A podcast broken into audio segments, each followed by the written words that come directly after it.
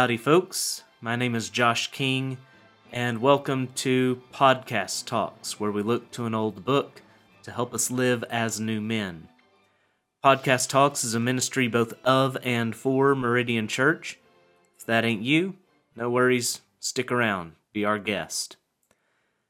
Today's reading comes from the conclusion of Jonathan Edwards' dissertation, The End for Which God Created the World.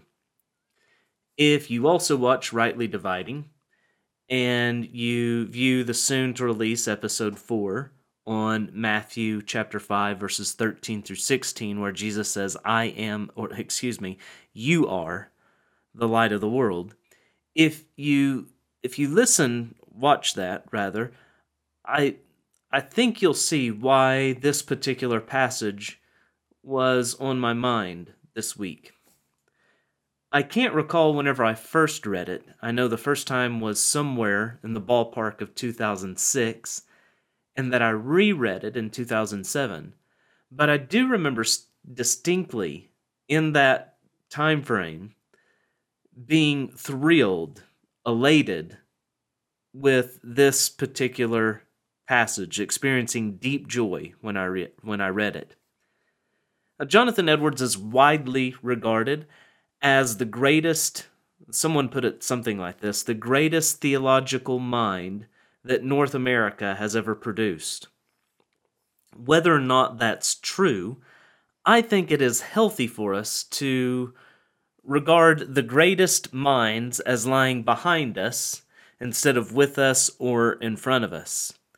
I think this is a good habit to have because, first, we stand on their shoulders. If we pluck the sweeter fruit higher up on the tree, it's because we stand on their shoulders. And where we may be correct, I think it's often because they ventured to be wrong. And we we are helped not only by their their brilliance, but by their errors. And second, this prevents us from buying into the myth that we're progressing, we're evolving. It disenchants us with the notion that the new and novel are always better. Well, even so, Edwards is arguably a contender for the greatest mind North America has produced. But Edwards was more than a big head. Indeed, it was only near the end of his career that his focus was academic in nature. He shortly, very briefly, the end of his life, served as president of the College of New Jersey, which later became Princeton, before he died of a smallpox inoculation. His first major service came as pastor of the church in Northampton, Massachusetts, where he served roughly 24 years. And afterwards, he served as missionary to the Mohican Indians for about seven years. In reference to the colonies, he, along with George Whitefield, were the biggest figures uh, in relation to the Great Awakening. Now, in the work we're going to look at today, Edwards answers the ultimate why we creatures should be concerned with. Why did God create? And the answer will be apparent from our reading. But before I get to it, I want to recommend to you John Piper's God's Passion for His Glory, which contains the full text of Edward's dissertation and helpful chapter breaks, section breaks, headings, footnotes, and an introduction to Edwards. And today I'll be reading from Volume 1 of the works of Jonathan Edwards, published by the Banner of Truth, page 120. The emanation or communication of the divine fullness, consisting in the knowledge of God, love to Him, and joy in Him, has relation indeed both to God and the creature, but it has relation to God as its fountain, as the thing communicated is something of its internal in, internal fullness. The water in the stream is something of the fountain, and the beams of the sun are something of the sun. And again, they have relation to God as their object. So they have relation to God as their fountain and their object. They flow from God, they go towards God. For the knowledge communicated is the knowledge of God, and the love communicated is the love of God, and the happiness communicated is joy in God. In the creature's knowing, esteeming, loving, rejoicing in, and praising God, the glory of God is both exhibited and acknowledged. His fullness is received and returned. Here is both an emanation and remanation. The refulgence shines upon and into the creature, and is reflected back to the luminary. The beams of glory come from God, are something of God, and are refunded back again to their original, so that the whole is of God, and in God, and to God. And He is the beginning, and the middle, and the end. So here are two antique silver dollar words to let jingle in the pocket of your mind today emanation and remanation. Now, emanation is not a word completely alien to us. We still speak of things emanating today. It means coming from a source. You you you sense that with Edwards writing here that God is is the source of the knowledge of Him, of of no, of of um, of knowing Him, of of rejoicing in Him. These things, the knowledge, the love, the joy that we have in God, are something that comes from God. Remanation is likely, though, met with underlined red dots in the word processor of your mind, but it simply means that what has emanated from a source returns back to that source. So, why did God create? For His glory is a concise and excellent answer, and it's the overarching answer. But to dig into that a bit, in reference to the redeemed, we could say that, that he created for the emanation and remanation of his glory. And in the whole of Edwards' work, he draws richly on the scriptures to demonstrate that God created for his glory. Today, let's just consider two texts. One, Romans 11:32 for from him, through him, and to him are all things. To him be glory forever. Amen. All things are from him, through him, and to him. At their origin, they are from him. At the end, they are to him. And everywhere in between, they are through him, also that all glory might go to God. And we could amass text upon text upon text demonstrating that God does all that he does for his glory. This is the purpose of everything that has emanated from him, and everything has emanated from him, and thus this is their purpose. But the second text I want to read speaks of the remanation of his glory. And this is what thrilled me. This is what what Edwards illumined from the scriptures that caused me great joy. And so listen now to Jesus' high priestly prayer. I'll read the beginning and the end of that prayer in John chapter 17, the most beautiful prayer ever recorded. And um, I'll read the, the first and make some comments, and then read the end and make some comments, and I'll leave it to you to fill out the middle. See how it relates to, to the beginning and the end. So, John 17, 1 through 5. When Jesus had spoken these words, he lifted up his eyes to heaven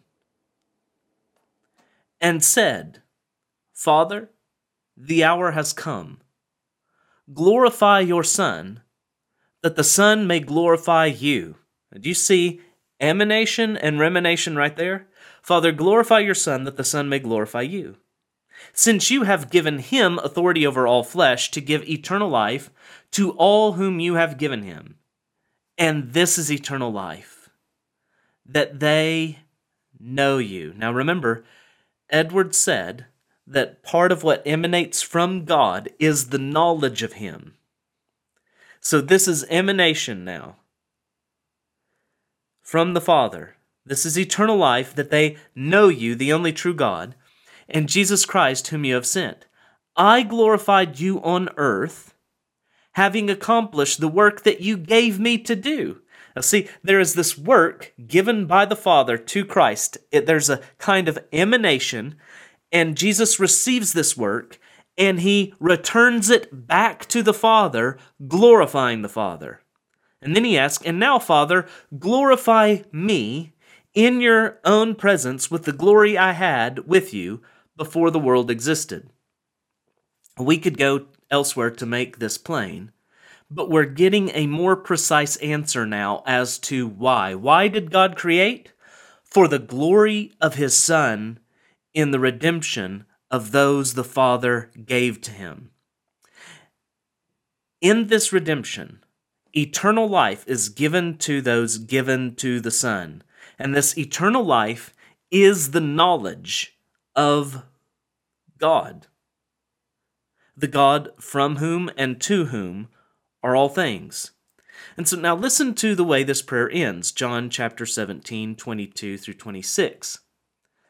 The glory that you have given me, I have given to them. So here's this emanation from the Father. The Father is glorifying the Son, and the Son gives that glory to them for what purpose? Well, as you're reading the text and as you're following along, it's clear that this glory is given to the saints for remanation of, of returning glory to the Father. The glory that you have given me, I have given them, that they may be one, even as we are one. I in them, and you in me, that they may be perfectly one, so that the world may know that you sent me and love them even as you love me. Father, I desire that they also, whom you have given me, may be with me where I am to see my glory that you have given me, because you loved me before the foundation of the world.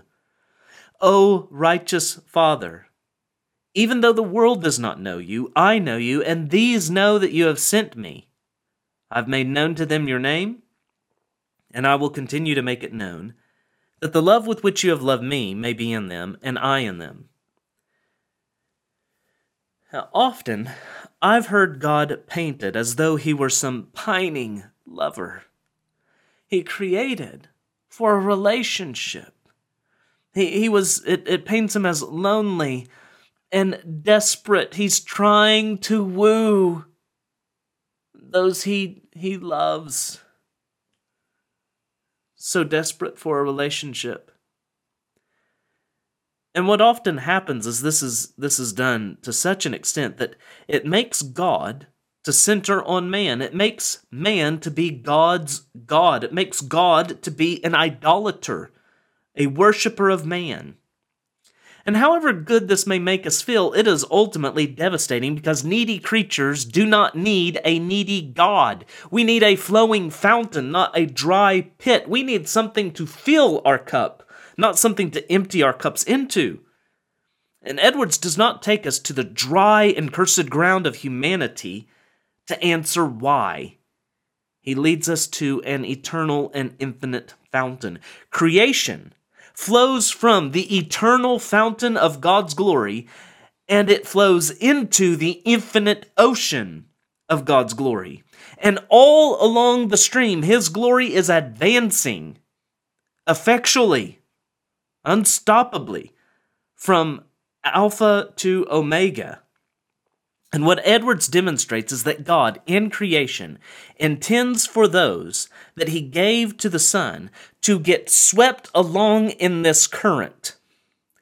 The light of God's glory that we have seen in the face of Jesus Christ that has pierced the darkness of our own souls does not grow dim for the travel. God's glory in Christ for the saints doesn't just flow from God, it carries us back to God. The flow of the fountain sweeps us along back to the source.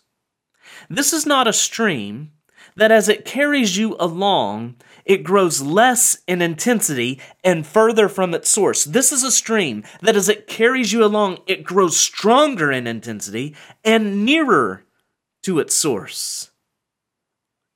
And one day, we will be immersed in it. Meridian Church, I love you. Grace and peace.